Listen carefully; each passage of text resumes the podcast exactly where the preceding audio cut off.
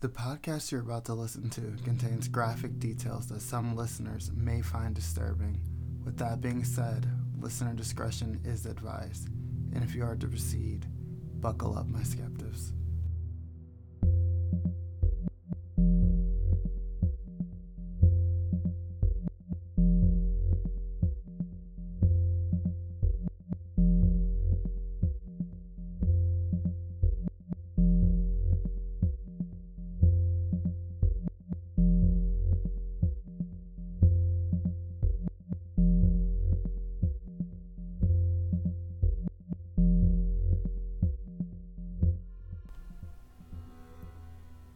Imagine a knock at your door, seemingly innocent enough, but maybe a bit off because you hadn't expected visitors. Now imagine that person saying that they're from the FBI and investigating you. Confused and maybe a little on edge, you ask for identification, and everything seemingly checks out. But still, with a bit of a nagging feeling in you, you turn them away. Then, as they leave, you hear another voice male directing that person who knocked to walk in the opposite direction. Sounds like a fictional tale, but for Kanika Powell, it was a terrifying reality. Kanika was described by many to be a very loving, determined, feisty, and caring person growing up and well into her adulthood.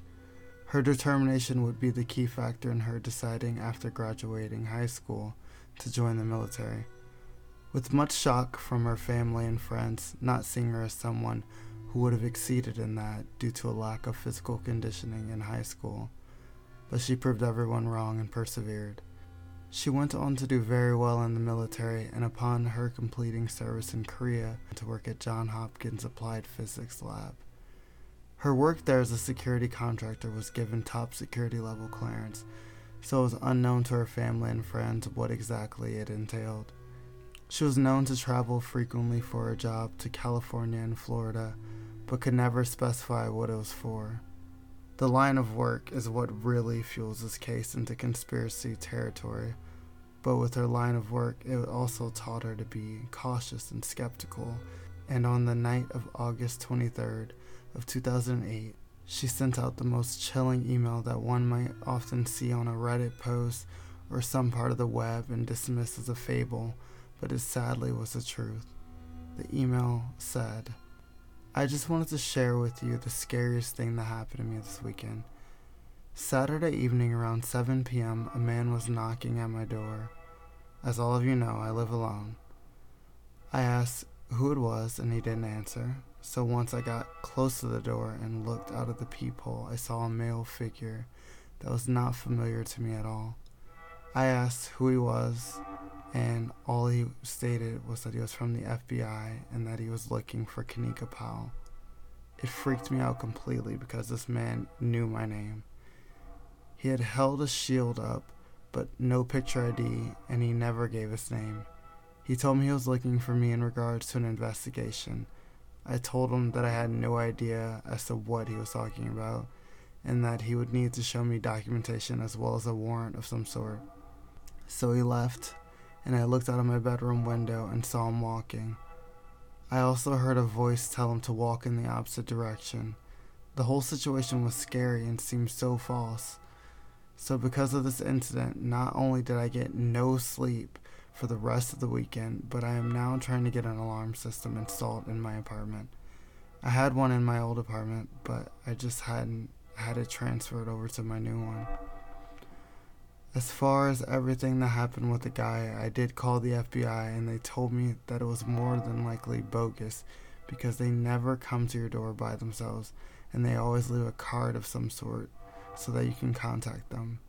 I called the local police as well to give them a description just in case someone is out there trying to rape or harm single women. Pass this on, ladies. This is not a fake forward. This happened to me, Kanika. Who knows who these guys are and what they're doing in what areas other than mine? That email left me with chills. But as someone can see when reading that or listening in this case, she did everything right and somehow it all went so wrong.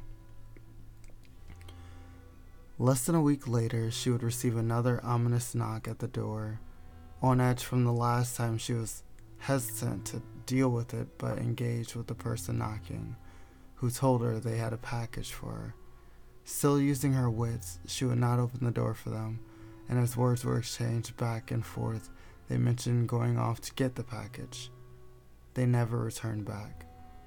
Shaken and concerned after this incident occurred around what I believe to be 7 p.m., she notified her mother of the incident and 12 hours later called her mom again because another knock to deliver a package was given. Bewildered by the strange occurrence so quickly after the last, she decided she would take the day off of work due to a planned out of town trip. I couldn't confirm if this was a trip of pleasure or a potential private work trip, but she decided knowing she was leaving and with the odd things occurring, she would leave for errands early in the day to be safe.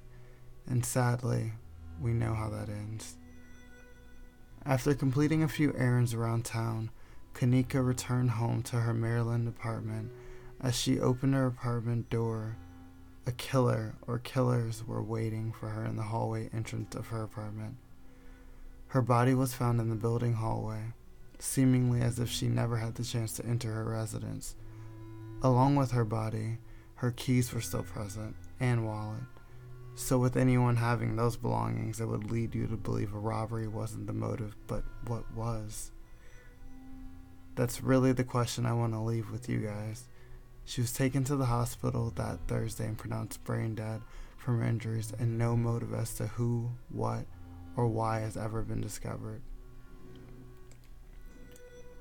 An innocent and bright young woman who served for this country in the military because she felt like she had to has found no justice, and detectives don't believe her work was connected to it.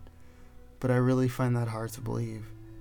She had no known enemies, partners, and was loved by all close to her.